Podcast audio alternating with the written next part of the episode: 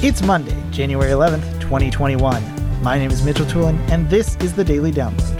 AV Nation is brought to you by Sennheiser. For over 75 years, Sennheiser has been a leader in pro audio and is now offering a wide variety of touchless and traditional audio solutions for both corporate and educational campus-wide audio. Today's Daily Download comes from AV Week 457. Tim Albright is joined by Don Mead, George Tucker, and Todd Hutchins talking about Steve Durkee becoming Legrand AV's new president. Don Mead starts off talking about the potential effects of position changes like this for end users. Well, I mean, you want to make sure from either side of the fence that there is a good continuity of their business going on when there's a significant shift, whether it's a new boss for the company or whether it's just a new leadership team or a new head of a particular sector or product. We're looking for just consistency in relationships.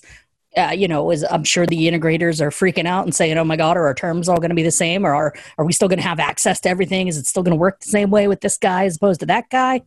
From the end user front, we're a little bit more distant from that. So, we might have our integrators freaking out on that point. But for us, as long as the company or the corporation is still providing the great quality services that we're looking for, changes like this, if they're executed well, sort of don't hit in our world. We still get our products. We still get them easily. And, it's when they come in and start changing everything from the name of the company to how they deal with their integrators, that things get a little problematic. I'm not looking at anyone in particular, especially not in Texas.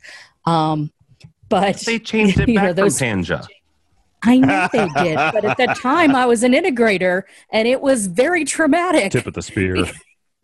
I'm sure it was traumatic for our end users. I was an integrator then, and I'm sure our end users were like, no, we wanted an AMX panel. You gave me a Panja panel. But that bit of history notwithstanding, as long as there is the continuity in branding, in business, and in follow through, as an end user, it doesn't really hit home for us. Thank you for listening to today's Daily Download. If you like this podcast, make sure you subscribe and comment on iTunes, and also check out all the other fine programming we have here at AV Nation at avnation.tv, avnation.tv. The network for the AV industry. What are you listening to? This is AV. This is AV Nation. This is AV Nation.